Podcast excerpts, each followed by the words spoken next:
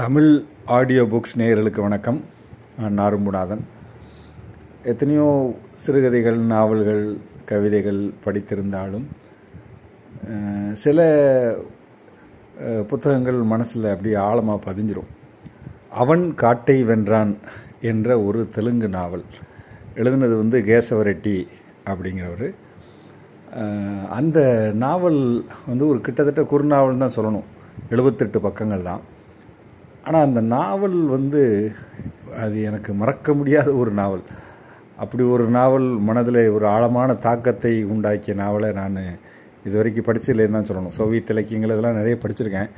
ஆனால் இந்த நாவல் வந்து அதனுடைய எளிமை அது சொல்லக்கூடிய ஆழமான விஷயங்கள் இதெல்லாம் பார்த்தீங்கன்னா ஒரு ரொம்ப ஒரு அற்புதமான நாவல்னு சொல்லணும். இது இந்த நாவலில் வந்து ஒரு கதாநாயகன் யாருன்னு சொன்னீங்கன்னா கதாநாயகன் சொல்லப்போனால் மனிதமே மனிதனே கிடையாது. பன்றி தான். ஒரு கற்பிணி பன்றி பெண் பன்றி தான் கதாநாயகி மாதிரி. இதில் ஒரு மனித கதாபாத்திரம்னு பார்த்தா ஒரு கிழவன் ஒருத்தன் வரார் வயசான கிழவன். பன்றி மேய்க்கக்கூடிய ஒரு கிழவனுடைய கதை தான் இது. அந்த கிழவனுக்கு பேர் கூட கிடையாது. ஏனென்றால் பன்றி மேய்ப்பவர்களை பற்றி இந்த சமூகம் எப்படி வைத்திருக்கிறதோ அதைத்தான் ஒரு சூசகமாக அவனுக்கு எதுக்கு பேர்? அவனை யார் இந்த அவன் யார் கூடயும் பேசுகிறதே கிடையாது. அவன் மிஞ்சி மிஞ்சி போனால் தன்னுடைய ஒரு பேரப்பையன் பேரன் ஒருத்தர் இருக்கான். அவன் கூட தான் பேசுவார். மனிதர்கள்னு பேசக்கூடியது அவன்கிட்ட தான். மற்ற நேரம் பூரா பண்ணி மேய்ச்சிட்டு இருப்பார். பன்றிகள் கூட தான் பேசிகிட்டு இருப்பார். அப்படி அதனால் அவனுக்கு பேர் கூட அவர் வைக்கலை. அந்த பேரன் நாவலுடைய துவக்கத்திலையும் கடைசியிலும் தான் வருவான். மற்றபடி இந்த த கிழவன்னா வந்து பன்றி மேய்க்கக்கூடிய கிழவன் பற்றி தான் கதை. அஹ், அவ்விஷயம் வேற ஒன்றும் கிடையாது. மே வேட்டைக்கு போன பன்றிகளில் வந்து ஒரு சினை பன்றி மட்டும் வீடு திரும்பல. மற்ற பன்றிகள்லாம் அவர் பேரை அன்னைக்கு இவர் கொஞ்சம் தூங்கிட்டார் அதனால் அவர் பேரன் வந்து பண்ணி மேய்க்க போகிறான் திருப்பி வரும்போது பார்த்தால் ஒரு சினை பண்ணி மட்டும் காணும். டேய் என்னடா அந்த கற்பிணி ப- பண்ணி என்னாச்சு? அது காணும் சினை பண்ணி அது வாயும் வயிறுமா இருக்குது அதை விட்டுட்ட அப்படிங்காரு அது என்னன்னு தெரியல அது வீட்டுக்கு முன்னாடி வந்திருக்கும்னு நினச்சிட்டேன். ஏன்னா எந்த நேரமும் அதற்கு பிரசவம் நடக்கும். அப்படிப்பட்ட சூழல். அதனால் அது வீட்டுக்கு வந்திருக்கும்னு நினச்சேன்னு ரொம்ப சூதுவாது இல்லாமல் பேரன் சொல்கிறான் வீட்டுக்கு வரலையே அப்படின்ட்டு சரி நீ போ நான் போய் தேடி பாட்டு வரேன்னு. அவர் காட்டுக்குள்ளே அவர் வந்து தேடி போகிறார் ஒரு இடத்தில் போகும்போது நீ எந்த பக்கம் எதிரால ஒரு ஏரி தெரியுது. ஏரிக்குள்ளே போயிருக்க வாய்ப்பில்லை. இந்த பக்கம் சாலை கிடையாது. இந்த பக்கம் வந்தால் ஒரு அடர்ந்த காடு. பொதுவாக பெண் பன்றிகள் வந்து பிரசவிக்க நேரத்தில் வினோதமாக நடந்து கொள்ளும் அப்படிங்கிறத ஆசிரியர் முன்கூட்டியே சொல்லுவார். அது வந்து தனி இடம் தேடி போகும். ஒரு நல்ல அடர்ந்த புதர்கள் இருக்கக்கூடிய பகுதிக்கு போகும். கிட்ட யாரையும் அண்ட விடாது. யார் வந்தாலும் கடித்து குதறிடும் ஈவன் இந்த கிழவரே வந்தாலும் கூட அவர் தான் வளர்க்காரு அவர் தான் சோறு அவர் தான் அதுக்கு பராமரிக்காரு உணவு கொடுக்காரு. இருந்தாலும் கூட யார் எதிரி யார் நண்பன் கூட தெரியாது. பிரசவ நேரத்தில் யாரையும் மண்ட விடாது. தனி இடத்தை தேடி போகும் அப்படிங்கிறதெல்லாம் அவர் தெரியும் அவருக்கு. ஏனென்றால் அவருக்கு தெரியும் இல்லையா? வளர்க்குறவரே அதனால். அதனால் இந்த காட்டுக்குள்ளே தான் போயிருக்க வாய்ப்பு இருக்குது இந்த இடத்துக்கு மற்ற எந்த திசைகளிலும் போயிருக்க வாய்ப்பு இல்லைன்னு இந்த அடர்ந்த காட்டுகளுக்குள்ளே அந்த சினைப்பன்றியை தேடி போகிறார் இதுதான் கதை. ஒரு பன்றியை தேடி ஒரு கிழவன் போகிறான். அதை வந்து நம்மளால் சுவாரஸ்யமாக படிக்க முடியுமா அப்படின்னு நீங்கள் நினைக்கிறீங்கள ஆனால் உங்களை ஒரு மூக்கணாங்கயிறு போட்டு அந்த அடர்ந்த காட்டுக்குள்ளே உங்களை இழுத்துட்டு போகிறார் இந்த கதாசிரியர். அதான் அவருடைய வெற்றி. எங்கெல்லாமோ போகிறார் ஷூ ஷூ ஷூ ஷூ ஷூன்னு ஒரு சதம் போட்டுக்கிட்டே போகிறாரு புதர்களுக்குள்ளே கல்லை கொண்டு எறிகிறான் கையிலே ஒரு ஈட்டி இருக்கிறது. ஒரு சின்ன குரு கத்தி ஒன்று வச்சுருக்கான். கிழவன். அதோடையே அங்கங்கே கிடக்கிற கல்லை எடுத்துக்கிட்டு புதர்களில் போட்டுக்கிட்டு எங்கேயாவது புதருக்குள்ளே கிடக்குதான்னு பார்த்துட்டு சத்தம் கொடுத்துட்டே போகிறான். அங்கே காட்டில் இருக்கக்கூடிய வினோதமான விலங்குகள் எல்லாம் நமக்கு அறிமுகப்படுத்துகிறாரு. ஒரு புதரில் இருந்து ரெண்டு கல்லை கொண்டு எரிஞ்சு ஏதோ செடி அசையுது அப்போ இதுக்குள்ளே கிடக்குமோ அப்படின்னு சொல்லி கல்லை கொண்டு எரிஞ்சால் உள்ளேருந்து ரெண்டு முயல்கள் பாஞ்சு வெளியே ஓடிடுது. அட அட க முதலைகளாக நீங்களாக இருக்கீங்க? ஐயோ சந்தோஷமாக இருந்தது நான் கெடுத்துட்டேனே ரெண்டு பேரும். ஜோடி முயல்களை பிரிச்சுட்டேனேன்னு ஒரு சிரிப்பு சிரிச்சுக்கிட்டே கிழவன் போவோம். கொஞ்சம் தூரம் போனீங்கன்னா ஒரு கிரிப்பில் வரும். இல்லை ஒரு பாம்பு வரும் பெரிய பாம்பு கிடக்கும். பாம்பை தாண்டி போயிட்டு இருப்பான் அப்புறம் கீரிப்பில் வரும். கிரிப்பில் அங்கே இருக்கக்கூடிய ஏதோ சின்ன எறும்பு இதெல்லாம் பிடிச்சி தின்னுட்டுருக்கோம் ஏய் இதெல்லாம் நீ என்னது? உனக்கு சோளப்பொரி மாதிரி இருக்குது அங்கே பெரிய இறை இருக்குது போ. இன்னும் கொஞ்சம் தள்ளி போ. அங்கே ஒரு பாம்பு இருக்குது உனக்கு சரியான இறை அப்படின்னு கிழவன் பேசிக்கிட்டே போவான். போகும்போதே அவனுக்கு எந்த பாதையில் பன்றி சென்றிருக்கும் என்பதை குனிந்து இந்த பாதைகளை பா உத்து பார்ப்பான். இந்த பாதையில் போயிருக்குமா? சில இடங்கள் குழப்பம். ரெண்டு மூணு பாதை பிரியும். எதில் போயிருக்கலாம் அப்படின்னு ஒரு அனுமானிப்பான். குனிஞ்சி தடங்கள் எதுவும் இருக்குதான்னு. இந்த இடத்தை சொல்லும்போது ஆசிரியர் ரொம்ப கவனமாக சொல்வார். மனித வாழ்க்கையின் தத்துவங்கள் போல தெரிகின்றன. எந்த பாதையை தேர்ந்தெடுப்பது என்பது. வாழ்க்கையில் எத்தனை எத்தனையோ தத்துவங்கள் வருது என்ன சமூகத்திலே எத்தனையோ தத்துவங்கள் இருக்கிறது. இந்த தத்துவம் உன்னை உயர்த்தும். இந்த தத்துவத்தில் சென்றால் உனக்கு ஆகா ஓகன்று இருக்கலாம். இந்த தத்துவத்தில் சென்றால் மனித சமூகமே மேம்படையும் மேம்பாடு அடையும் இப்படிலாம் ஒவ்வொரு தத்துவமும் செல்கிறது. ஆனால் சில தத்துவங்கள் பாதியிலே நின்று விடுகிறது. சில தத்துவங்கள் ஏமாற்றி விடுகிறது. சில தத்துவங்கள் போய்க்கொண்டே இருக்கிறது. அதை மாதிரி இருக்குது அப்படின்னு சொல்லுவார். அந்த நாவலில் போகும்போது. இருந்தாலும் அவர் வந்து ஒரு காட்டு வழி பாதைன்னு ஒன்று இருக்கு இல்லையா? அந்த இதில் அவர் தேர்ந்தெடுத்து அவர் ஒரு அனுமானித்து இந்த தடத்தில் போயிருக்கலாம் அப்படின்னு போவார். அங்கே இல்லாமல் போயிட்டே இருப்பார். இரவு வந்துடும் அவருக்கு இவ்வளோ தூரம் தள்ளி வந்திருக்குமா அப்படின்னு சந்தேகம் வரும். மரத்தில் மேலே ஏறி பார்ப்பாரு. ஆடு காடு வந்து தூங்க ஆரம்பிச்சிடும் ஆனால் அதை மேலேருந்து பார்க்கும்போது இந்த மரத்தின் மேலேருந்து ஏதாவது தெரியுதா அப்படின்னு பார்க்கும்போது அது வந்து ஒரு தாயிட்ட வந்து குழந்தை பால் குடிக்கும்போது தாய் எப்படி கண் கறங்கி தூங்குறாளோ அதை மாதிரி காடு இருந்தது அப்படின்னு எழுதுறாரு. அந்த காட்டில் இருக்கக்கூடிய மிருகங்கள் எல்லாம் குழந்தைகள் போலவும் காடு வந்து ஒரு தாய் போலவும் அது பால் குடிச்சிட்டு இருக்கும்போது தாய் கண் மயங்கி கிடக்கிற மாதிரியான ஒரு தன்மையில் அதை ஒப்பிட்டு எழுதுவார். இப்படி போயிட்டே இருப்பார். ஒரு கட்டத்திலே இதில் பல கதாபாத்திரங்கள் நான் சொன்னேன் இல்லையா? மனித கதாபாத்திரங்கள்னு பார்த்தீங்கன்னா இந்த கிழவர் மட்டும்தான். காற்று ஒரு கதாபாத்திரம் இந்த நாவலில். காற்று திடீர் திடீர்னு திசை மாறி மாறி அடிக்கும். அதே மாதிரி சிட்டுக்குருவி ஒரு கதாபாத்திரம். ஒரு சிட்டுக்குருவி சத்தம் போட்டுக்கிட்டே இருக்கும் தென்கிழக்கு திசையிலேருந்து. அது காட்டுக்குள்ளே யாராவது வினோதமான ஒரு ஆள் வந்துட்டானா அது சத்தம் கொடுக்கும். அந்த சிட்டுக்குருவி ரொம்ப தூரத்துலேருந்து அந்த திசையை அடிக்கும்போது காற்று மாறி அடிக்கும்போது ஒரு ஒரு வாடை அடிக்கும். பிரசவ வாடை அடிக்கும். ஆஹா இங்கே பக்கத்தில் தான் எங்கேயோ பன்றி வந்து குட்டிகளை ஈனிருக்கு அப்படின்னு சொல்லி ஒரு அனுமானித்து போவார் கிழவர். ஒரு கல்லை கொண்டு எரிஞ்சிட்டு போகும்போது திடீர்னு பன்றி பாஞ்சு வரும். பாஞ்சு வந்த உடனே அவருக்கு தெரியும் பன்றிக்கு தெரியும். இவர் தான் நம்மளை வளர்க்குற எஜமான்னு. ஆனாலும் கூட குட்டிகளை ஏதோ திருட வராரோன்னு சொல்லி பாஞ்சு பிராண்டி இவரும் கையில் இருக்கக்கூடிய ஈட்டியை பிரயோகிக்க மாட்டார். அதோடு கட்டி பிடிச்சி உதறி காலை உதறி அது கடிச்சிடும் தொடைய கவ்விரும். அப்படி இருந்தாலும் ஒரு உதறு உதறி அங்கே இருக்கக்கூடிய பூவரசு மரத்து மேலே ஏறிடுவார். கொஞ்சம் கால்களில் இருந்து ரத்தம் வடியும். அவருக்கு சந்தோஷமாயிரும். குழ குட்டி போட்டுருச்சு. பார்த்தாலே தெரியுது. நீ போ போ உன் குழந்தைய போய் பாரு போய் பாரு அப்படிம்பார். அப்படி எத்தனை குழ- குட்டி போட்டிருக்குன்னு எட்டி பார்க்கணுன்னு ஆசைப்படுவார். என்ன எண்ண முடியாது. சரியாக தெரியாது. நிலாவை கூப்பிடுவார். வெண்ணிலவே வா நீ நிலா வெளிச்சத்தை பார்த்தா எத்தனைன்னு எண்ணிடலான்னு சரி பரவாயில்ல போ நீ வரட்ட போ. அங்கே ஏற்கனவே ஒன்று ரெண்டு மூணு நாலு அஞ்சு ஆறு பத்து குட்டி இருக்குது பத்து நிலா இருக்குது என்ன நீ வந்தாடினா வராட்டாடினா இங்கே பத்து நிலா இருக்குது அப்படின்னு ஒரு உற்சாகத்தில் கிழவருக்கு வந்து ஒரே சந்தோஷமாக இருக்கும். குட்டி ஈனிச்சு இப்போது உன் குழந்தைகளுக்கு போய் பால் கொடு. என்கிட்ட வந்து சண்டைக்கு போட வராத. உனக்கு யார் நண்பன் யார் விரோதினே தெரிய மாட்டேங்க போ போ அப்படின்னு பேசுவார். அது மறுபடியும் உள்ளே போயிடும் பிறகு இவருக்கு வந்து ஒரே உற்சாகமாயிரும் சிட்டுக்குருவிக்கு ஒரு நன்றி சொல்லுவார். நீ சொல்ல போய் தான் நான் இந்த இடத்த கரெக்டாக கண்டுபிடிச்சி வந்தேன். உனக்கு ஏதாவது செய்யணுமே. உன்னை கூட்டு போய் உங்கள் வீட்டில் ஒரு அழகான கூண்டு போச்சு. உனக்கு நிறைய தானியங்கள்லாம் போட்டு உன்னை நல்லா வளர்க்கணுமே அப்படிம்பாரு. பிறகு சேச்சே நம்ம கொடுக்குற தானியத்தை விட காட்டில் வரைகிற இந்த கனிகள் தான் அதுக்கு சிறப்பு. நான் என்னத்தை பெருசாக கொடுத்துட போகிறேன் அதை சுதந்திரமாக விடுவதுதான் முறை. சரி பிறகு பார்த்துக்குறோம். இருந்தாலும் உனக்கு நன்றி அப்படின்னு சிட்டுக்குருவியை பார்த்து சொல்லுவார். இப்படி போயிட்டு இருக்கும்போது அவருக்கு வந்து உற்சாகத்தில் ஒரு பாட்டு பாடணும்னு தோணும். கிழவர் உற்சாகத்தில் வந்து அவர் அப்பப்போ ராமாயண நாடகம்லாம் கேட்பார் அவர் இப்படி யோசிப்பார். பன்றியை பற்றி பாடணும்னா யாராவது பன்னியை பற்றி பாடியிருக்காங்களா இலக்கியத்தில்னு யோசிச்சு யோசிச்சு பார்ப்பார்.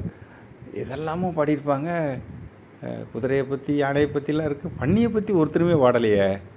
ரொம்ப யோசிச்சு யோசிச்சு பார்த்து ஒருத்தருமே பன்னியை பற்றி பாடலை இலக்கியத்தில்னு சொல்லி சரி நம்ம பீ பீமசேனன் கதையை படிப்போம்னு சொல்லி அவர் பீமசேனன் கதையை படிக்கிறாரு. படிக்கிறார். அந்த நேரத்தில் பார்த்தா ஒரு ஓனாய் ஒன்று வருது. சத்தங்க இந்த பிரசவ வாடைக்கு ஒரு ஓனாய் வருது. அடா ஓனாய் சாத்தானே இங்கே எதுக்கு வந்த? குட்டி அள்ளிட்டு போகலான்னு வந்தியா? அது வெறியோடு இருக்குது என்னையவே கடிச்சு குதிர அளவுக்கு நீ கிட்ட வந்து செத்து போகாத அப்படின்னு சொல்லுவான். அதே மாதிரி கிட்ட வரும்போது பன்றி தாய் பன்றி ஒரு வேகத்தோடு போய் அந்த ஓனாய்க்குட்டியை குட்டியை வந்து குள்ளநரி அதை கடிச்சு குதறிடும் செத்து கிடக்கும். கொஞ்ச நேரத்துக்கு முன்னால் இங்கே நின்றுட்டு இருந்த அந்த குள்ளநெறி இப்போ செத்து கிடக்கு. உனக்கு விதி இங்கே வந்து சாகணும்னு அப்படின்னு கிளம்ப யோசிச்சுட்டே இருப்பார். ஆனால் சற்று நேரத்தில் இந்த சிட்டுக்குருவி தொடர்ந்து கத்திக்கிட்டே இருக்கும். அந்த வாடைக்கு இன்னும் ரெண்டு நான்கு குள்ள நெறிகள் வந்துடும் வந்த உடனே ஓனாய் வந்துடும் அது சுற்றி நிற்கும்போது இவனுக்கு கிரவனுக்கு பரபரப்பாயிரும். என்ன செய்வது என்று தெரியாமல் அவன் ஐயோ நாலு இல்லை வந்திருக்கு. நம்ம இப்போ உடனடியாக களத்தில் இறங்கணுமே. கையில் இருக்கக்கூடிய ஈட்டியை வச்சு வந்து அந்த குட்டிகளை பாதுகாக்கணும். பத்து கு- குட்டி இருக்குது. இதை எப்படியாவது பாதுகாக்கணுமே அப்படின்னு பரபரப்பாவான் அதுக்குள்ளே தாய்ப்பன்றி வேகமாக வந்து சண்டை போட்டு ரெண்டு குட்டியை கடித்து குதறிடும். இந்த குளநெறியை கடித்து குதறும். ஓனாய் ஓனாயை கடித்து குதறும். அதற்கிடையில் ஒரு ரெண்டு வருது இல்லையா? அதில் இன்னொரு ஓனாய் வந்து உள்ளே இருக்கக்கூடிய ரெண்டு குட்டியை கவிட்டு ரெண்டு ஒனாய் ஓடிடும். திரும்பி வந்து பார்க்கும்போது ரெண்டு இருக்காது. கவிட்டு போயிடும். இவன் கிழவனுக்கு தெரியும். அடா ஏ, ஒரு ரெண்டு ஒரு குட்டியை கவிட்டு போயிருச்சே. ரெண்டு போயிருச்சே ரெண்டு போயிருச்சேன்னு கிழவனுக்கு தாங்க முடியாது. அப்புறம் யோசிச்சு பார்ப்பான். பன்றிக்கு கணக்கு தெரியுமா? நம்மளை மாதிரி எண் கணிதம் அதுக்கு தெரியுமா? ரெண்டு குட்டி எட்டு குட்டி இருக்குன்னே நினச்சிக்குவோம். பிறக்கும் போதே எட்டு குட்டி தான் அப்படின்னு நினச்சிட்டான்னா இழக்கிறது இழந்து போனது தெரியாது அப்படின்னு நினச்சிட்டு இருக்கும்போது மறுபடியும் சிட்டுக்குருவி கத்திக்கிட்டே இருக்கும். இங்கே மனிதர்கள் வந்து வாழ்வினுடைய திருப்பங்கள் எப்போது நிகழும் என்ன நிகழும் எ- அது ஒரு மர்மமானது எப்போதுமே. மனிதர்களுக்கு யார் நண்பன் யார் எதிரி என்பது நேரத்துக்கு நேரம் நாளுக்கு நாள் மாறுபடும் இல்லையா? அது மாதிரி இந்த சிட்டுக்குருவி கத்த கத்த சிட்டுக்குருவி கத்துனதுனால தான் இவனுக்கு அடையாளம் தெரிஞ்சது. பன்றி என்ற விஷயம். அதே சிட்டுக்குருவி தொடர்ந்து கத்தியதால் தான் ரெண்டு ஓனாய் குட்டி வந்து கடிச்சிட்டு போனது. இப்போ நாலு வந்துருச்சு. இப்போ நாலுல ரெண்டு செத்து கிடக்கு ரெண்டு ஓடிடுச்சு ரெண்டு செத்து கிடக்குது. மறுபடியும் சிட்டுக்குருவி கத்தும்போது மறுபடியும் ஓநாய்கள் வரதுக்கு வாய்ப்பு இருக்கு. ஏய் நிறுத்து நிறுத்து. ரொம்ப கத்தாத. நீ கத்தி கத்தி எல்லாரையும் வரவழைக்காத அப்படின்னு சொல்லுவான். ஆனாலும் அது தொடர்ந்து கத்தி கொண்டே இருக்கும். கிரவனுக்கு தாங்கிக் கொள்ள முடியாமல் தன் கையில் இருக்க குறுங்கத்தியை தூக்கி அந்த சிட்டுக்குருவி மேலே எரிந்து அது படபடத்து செத்து கீழே விழும். சற்று நேரத்திற்கு முன் யாருக்கு நன்றி செலுத்தினானோ அதே சிட்டுக்குருவி உயிரிழந்து கீழே கிடக்கும். என்னை மன்னித்துக்கொள் சிட்டுக்குருவி. நீ பன்றி ஈண்டிருப்பதை உலகத்துக்கு தெரியப்படுத்துகிறாய். இந்த நள்ளிரவிலே எல்லா மிருகங்களையும் உசுப்பேத்து விடுகிறாய். எனக்கு உன்னை கொள்வதை தவிர வேறு வழி இல்லை. என்று சொல்வான். சற்று நேரத்தில் பார்த்தீர்கள் என்றால் அங்கே ஒரு பத்து பதினைந்து ஓனாய் குட்டிகள் சுற்றிலும் நின்று கொண்டிருக்கும். கிழவனுக்கு என்ன செய்வது என்று தெரியாது. இந்த பதினைந்து குட்டி பதினைந்து பதினாறு ஓநாய்களை எப்படி இது சமாளிக்கும்? இதால் சமாளிக்க முடியுமா?